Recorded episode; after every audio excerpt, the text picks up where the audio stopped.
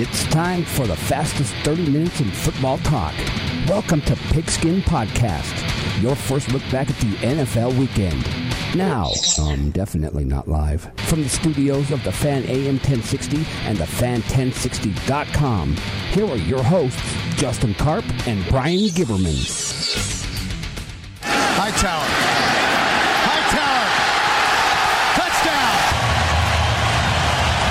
17 yards for Tim Hightower. Can you believe this kid did not even get an invite to the combine? Cardinals will take a knee. Their record will move to 3 and 2. And that's it. Final score 41 17 Arizona. It was a week that was dominated by the strange, the bizarre, and at some points the downright dumb. Hello, everybody. It is the Pigskin Podcast right here on the Fan AM 1060 and the Fan1060.com. I am Justin Karp, joined by Brian Giberman, as I am every Monday night slash Tuesday morning slash whenever you're listening to this show. Brian, how's it going? Doing great after another great win for the Arizona Cardinals. Yeah, that's pretty much the best way to put it. We're going to get into that. We're going to get into. Brian did a lot of research over the course of the day. In our second segment today, we're going to talk about whether a team from the NFC West will beat anybody from the NFC East. We'll get into that. There are plenty of games left between the two divisions. We'll have our plays of the week. We'll talk about the biggest games of the weekend, including a tremendous Monday Nighter where the Minnesota Vikings come back from the dead. Uh, and they're all of a sudden look like a team to beat. But we got to start with the Arizona Cardinals. And Brian, two weeks ago, seven turnovers, five interceptions, 56 points allowed to the New York Jets. They come home to face the undefeated Buffalo Bills. Three plays in, Trent Edwards is knocked out, literally and figuratively. And the Cardinals get an enormous win, 41 17. Don't forget the five sacks that they gave up against the Jets, also. I mean, Yeah. I'm going to go the opposite from seven turnovers to zero turnovers. Mm-hmm. And they forced four after only forcing one against the Jets. 56 points to 17 points, and the five sacks to zero sacks. How the hell do they go from one week of that to the next? I mean, Is it, it- really is. It's crazy. Is it really a matter of being in Glendale versus being on the road? They spent all that time on the East Coast. They didn't come home between the Redskins lost and the Jets lost, and then they get to come home. They spend a week at their own houses in their own beds.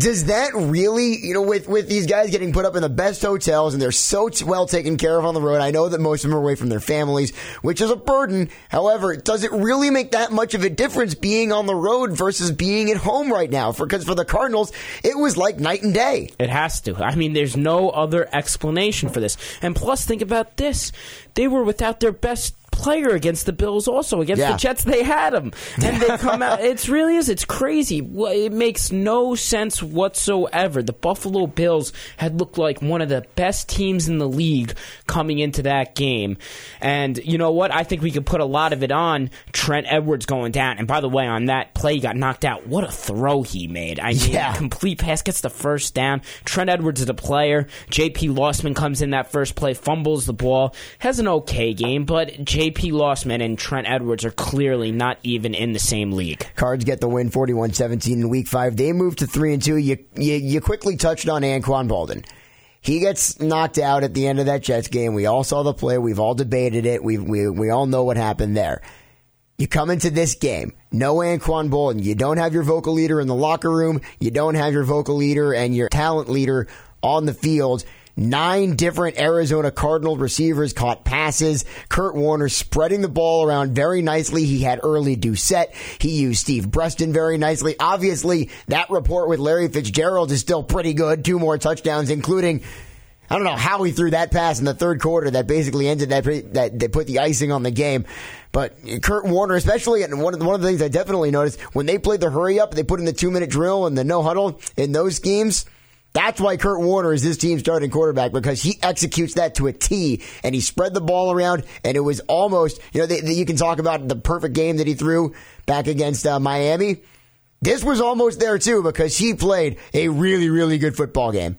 Yeah, and I think they put that in a little earlier. They ran that two the two minute offense a little bit earlier in the game this week. They didn't wait till there was only two minutes left in the half or in the fourth quarter to run that offense. Steve Breaston, seven catches, seventy seven yards, and I'll admit I'm I've been I was wrong about him. I never thought he could be an NFL wide receiver. I watched him play in college. He had alligator arms. He couldn't catch a ball over the middle, and I don't know where it clicked in now that he's getting paid, he doesn't seem to be as afraid to go over the middle anymore. Early Doucet, I thought would be a nice player. He was good at LSU, yeah. but got hurt a little bit. Six catches, forty-two yards, and I love the mental, the mental part of his game. He has a bad drop in the third quarter on probably would have been a 20, 25 yard reception on the sideline, and he comes back. Kurt Warner doesn't lose confidence in him, and he continues to go on to have a very solid first NFL game. Moving to the ground game, it was once again Edgerrin James and Tim Hightower dominating.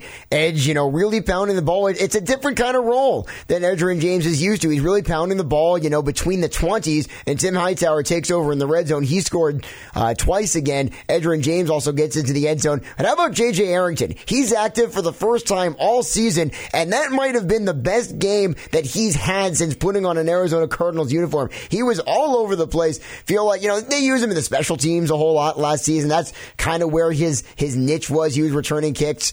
Uh, you know, I, I, wouldn't say he was returning too many punts, but he was in that kicking game, and that's kind of where he carved out his role on this team. But I think you throw him into that running game, and you have Hightower as the short yardage back, the red zone back, Edgerrin James or Everett down back. Now you throw J.J. Arrington into that mix. What does it bring to the Cardinals now? He's, it's another dimension. Yeah, he's he is a change of pace back that Hightower and James aren't. It seems like Hightower has a little bit better of a nose for the end zone than James, even though they're a little bit of similar. And Hightower probably has a little bit more of a burst, but Arrington can be that third guy that can hit the big play. And they essentially they used him on one drive, pretty much. It was one drive he came in, got. Still, the was like the best drive of, of his career. Yeah, and he played and he played great. And what I kind of think of, you can use three backs. Just look at what the Giants do with Brandon Jacobs, Derrick Ward, and Ahmad Bradshaw. There's enough carries to go around. Maybe James just gets 13 to 15 carries a game and the other guys get each get in between six and eight, and you keep all the guys fresh, and you that's how you wear out the defense by giving each of these guys touches. They're all fresh. The same defensive players are going to be on the field, and that's a way to wear down the defense and tire them out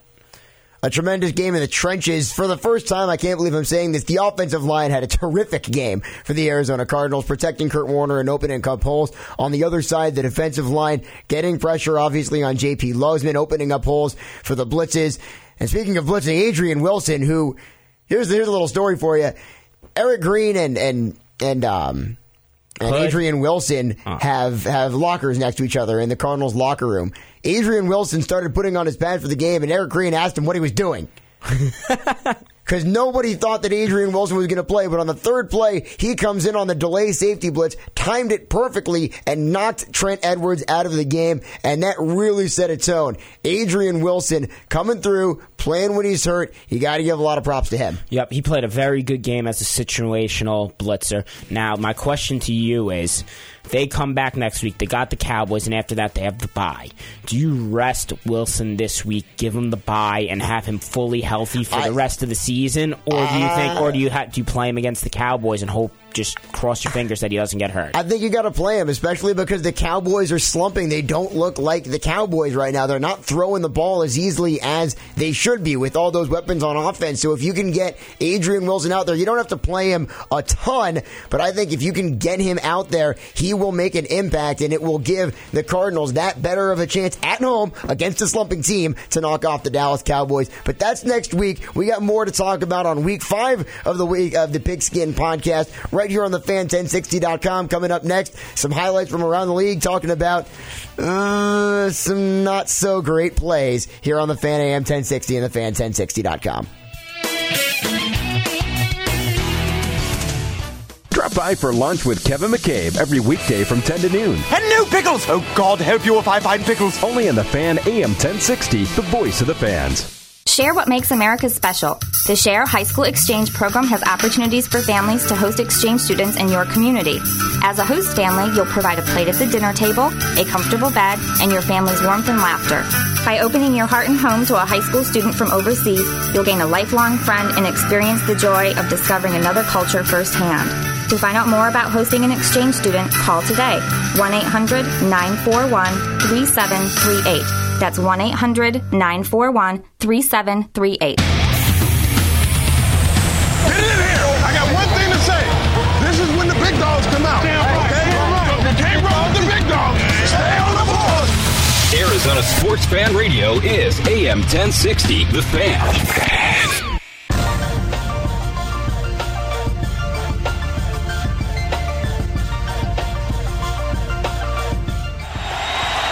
Tomlinson in the game.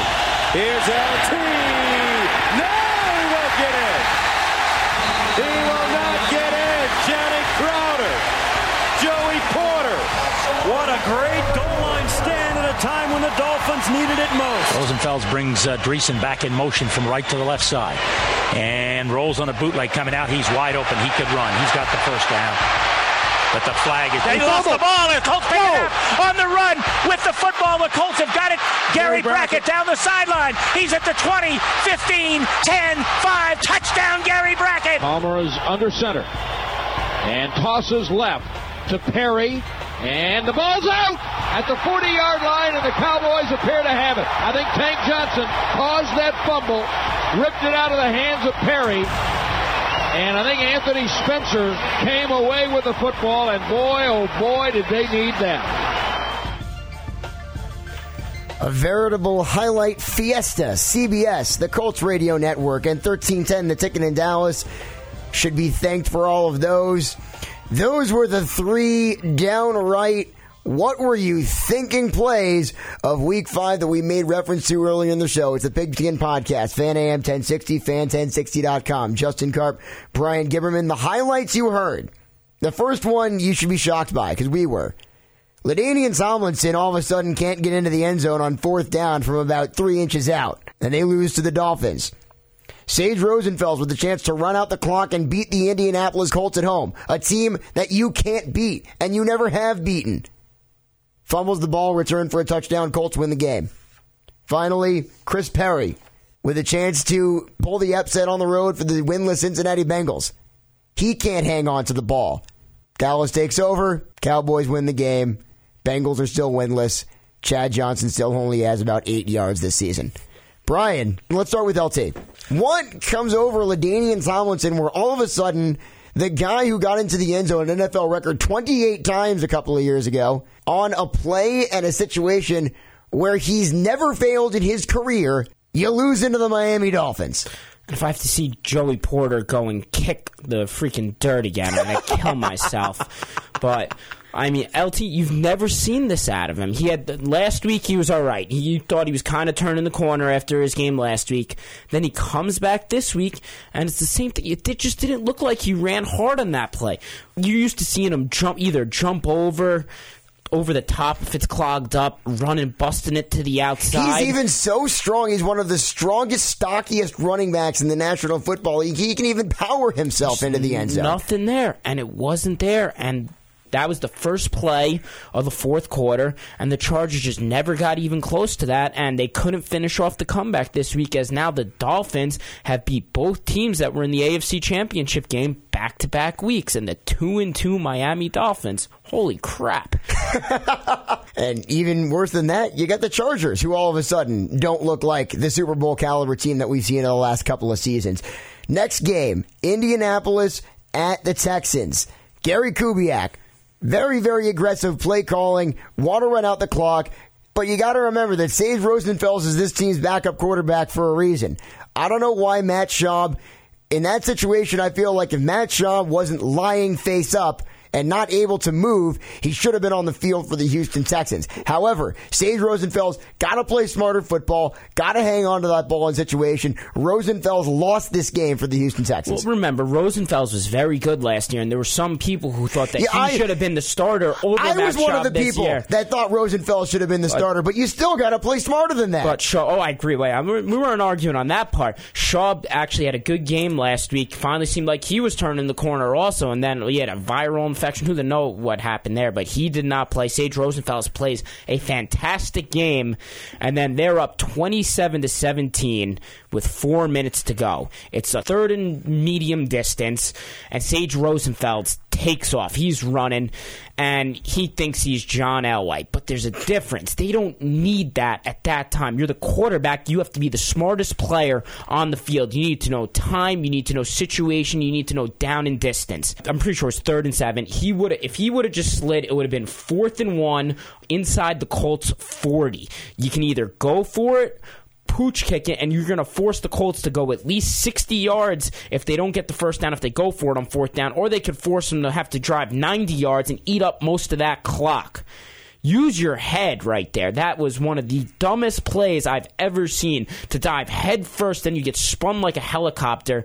You're not Superman. You, you tried to fly like Superman across 10 yards. Sage Rosenfels no. Stop. Take and just slide, and you're good, and the game continues, and you make it much harder for the Colts to win. All that he did was made it easy for the Colts to win, and then he does it again on the next play on another third down.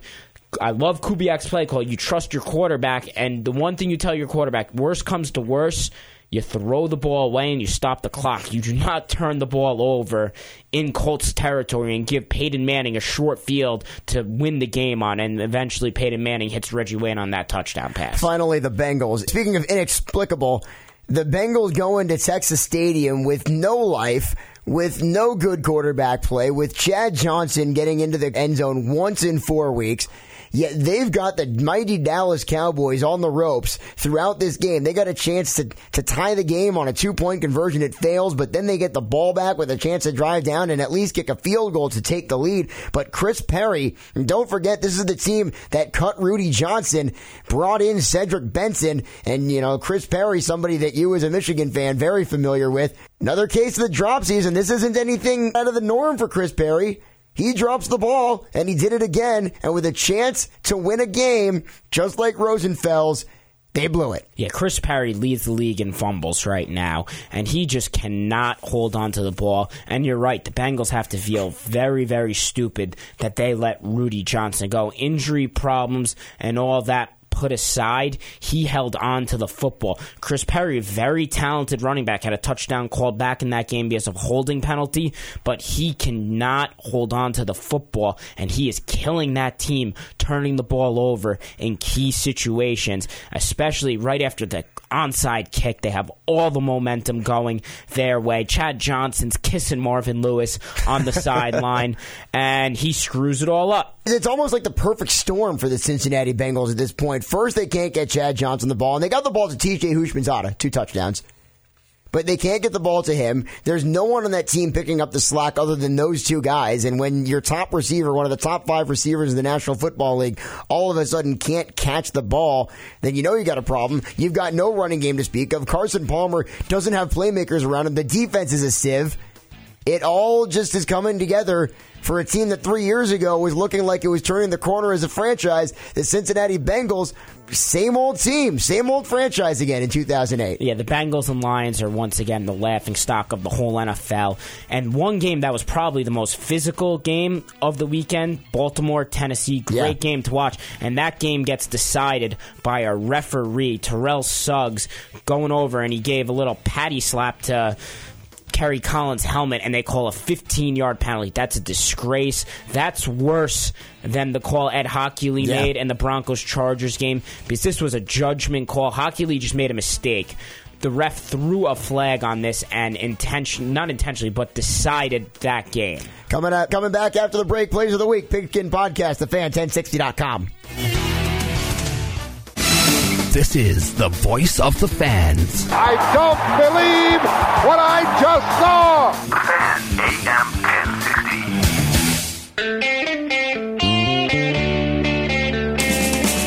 Hi, this is Paul McCartney on behalf of RAD. If you're drinking, you can't drive my car or any car. And remember, don't drink and drive. It's just not worth it.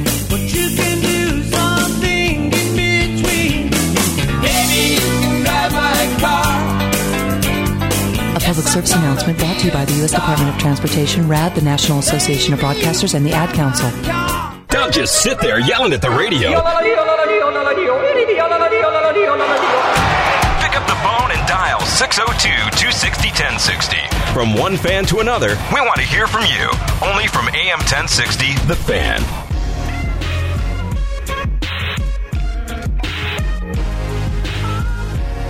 Pigskin Podcast fan, AM 1060, fan1060.com. He's Brian Gibberman. I'm Justin Karp. We got a little bit carried away talking about the stupidity that went into last week's NFL games and had to push off our discussion of the NFC East versus West into this segment. So we'll talk about it now. Brian, you, you texted me about halfway through yesterday's action and asked me if I thought that anybody from the NFC East would lose to anybody from the NFC West. And without even looking at the schedule, I immediately texted you back, yes. To be honest, I don't think there's one game, home or on the road, that the NFC West is going to be favored against the NFC East. The NFC East will be road favorites and home favorites mm-hmm. in every single one of these games. And another thing that I think is really, really funny. I think the NFC West best chance to win a game very well could be this upcoming week Cardinals against the Cowboys. Well, let's take a look at each of these teams up and down. You got the Cardinals. You just mentioned next week against Dallas. They play on Thanksgiving at Philadelphia on a short week. So that's tough. And then week 12 at home, defending Super Bowl champions and pretty much runaway best team in the league, uh, New York Giants. And uh, I think the Cardinals won hope. I, so I went through, I looked at schedules. You know, in the NBA, you, when a team goes on a road trip, they play four out of five. They might, let's say it's the Spurs and they're going and they go play the Grizzlies on the last day of the road trip. They might lose to the Grizzlies. They're just tired, burnt yeah. out. So I kind of, I went and looked through the schedule to see and tried to find any excuse that one of these NFC West teams could beat a better NFC East team. So that Week 12 home game against the Giants, the excuse I came up with, right after that game, the Giants play three straight division games coming down the stretch against the Redskins, Eagles, and the Cowboys. That maybe they'll look past the Cardinals in that game. Unlikely, but there's a little excuse there. Niners Philadelphia at New York, back to back week six and seven, week 12 at Dallas, last week of the season home against Washington. So they got to play everybody still. And I think the only one they even have a chance at, the Eagles are going to be desperate. Yeah. They're not winning in New York or at Dallas. The one hope for the 49ers would be home against Redskins, that maybe the Redskins, if they keep playing like they are, they have the division locked up or they're locked into a playoff spot, nothing can change, and they don't play anyone, and the 49ers are battling it out to go 8 and 8, and they could win that game on something like that. Seahawks have three left. Week 9, home against Philly. Week 12, home against the Skins. Next week, week 13, at Dallas. I don't see him winning any of those games. Yeah, the Redskins, I mean, the one thing, the Redskins is the Seattle game sandwich between Cowboys and Giants. Maybe they get lucky and they look, the Redskins look past them. And finally, the Lambs of St. Louis. Nope. Yeah, nothing. Just Sorry, no. we got we got nothing for you. There's two one, two games left, back to back, week six and seven at the Redskins. Skins coming off of a bye week, week seven at home against the Dallas Cowboys. I'll do a little bit more research, and we will find out if a team has ever gone, a division has ever lost all 16 to another division since they changed to this format. I'm going to go with a no on that one. It might just be the first one, so we'll keep you updated on it. It'll be like you know how in the uh, in in college basketball you've got the ACC Big Ten Challenge, and the ACC usually just slaughters the Big Ten. Well, this is the NFC NFC West, NFC East challenge, and it's going to be a nightmare for the teams so on we'll, this side of the country. Yeah, we'll keep an update. We'll, we'll, we'll follow that throughout the season and keep you updated on how many more wins it's going to take the NFC East to hit that magic number 16. Brian, I got to get that bad taste out of my mouth from all the stupid plays from that second segment. We got to get into these plays of the week, don't we? Oh, absolutely. Let's get them rolling here. Play number three. It was the Patriots getting back on track. Cassel awaiting the shotgun snap. San Francisco with a five-man defensive front. Direct snap to Cassel. He rolls to his right. He looks. He's going to shoot it long and deep for Randy Moss. He's got it. 20, 15, 10, 5. Touchdown. They answered that one. Matt Cassel lofts the touchdown bomb to Randy Moss of 66 yards. Patriots Radio Network. Good news for the San Francisco 49ers is that Isaac Bruce apparently found the fountain of youth at Candlestick Park. Bad news is they still can't beat the Patriots. Yeah, and looks like the Patriots, Bill Belichick took the leash off Matt Cassel, let him chuck the ball around a little bit, and Randy Moss finally reappeared. Play number two, a shocker at Lambeau is the Atlanta Falcons and rookie quarterback Matt Ryan go in there, and they come out with a surprising victory. Three receivers in the set. Ryan on three steps. He's going to loop for the end zone. White is there. Caught. Touchdown, Atlanta. Roddy White down the far side. He beat Will Blackmon. And the disaster for uh, the only disaster about that one on the Falcons radio network is that I forgot to start Roddy White this week. They get the win, and Aaron Rodgers, I don't know, two straight weeks of not looking too sharp. Oh, he played great. He, he well, his team didn't look that he sharp. Three, he had three touchdowns. It's not his fault. The defense can't stop anyone. He threw three touchdowns over 300 yards.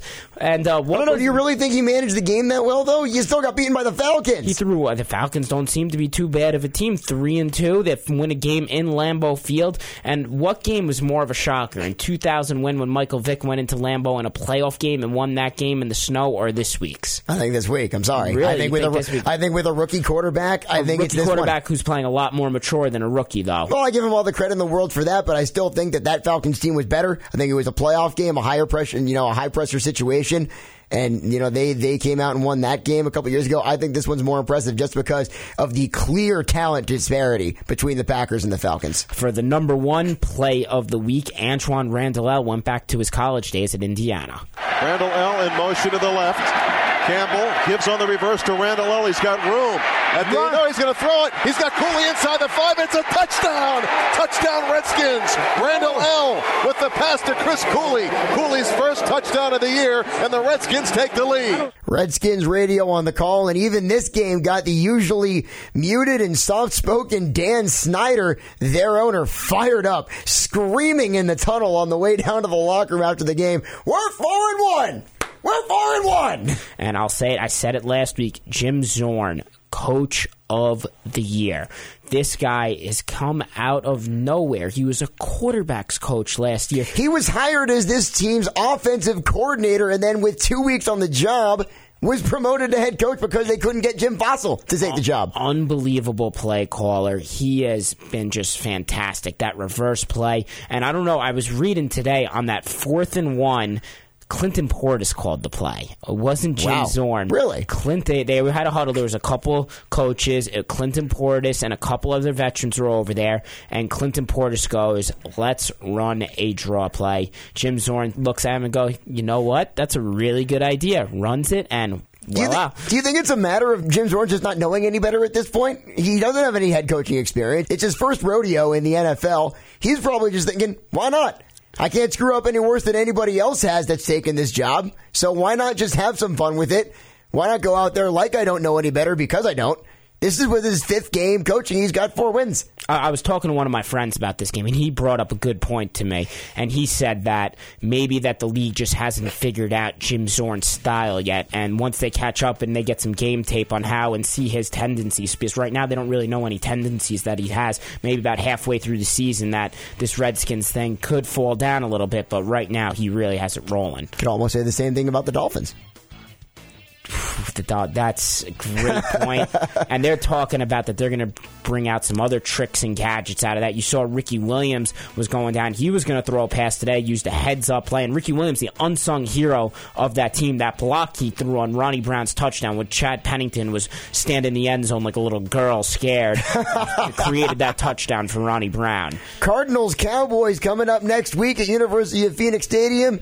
Next Monday night, we'll have all the analysis and everything else from the world the National Football League. Brian, always a pleasure to work with you. Thanks for listening to the Week 5 Pigskin Podcast right here on the Fan AM 1060 and the Fan 1060.com.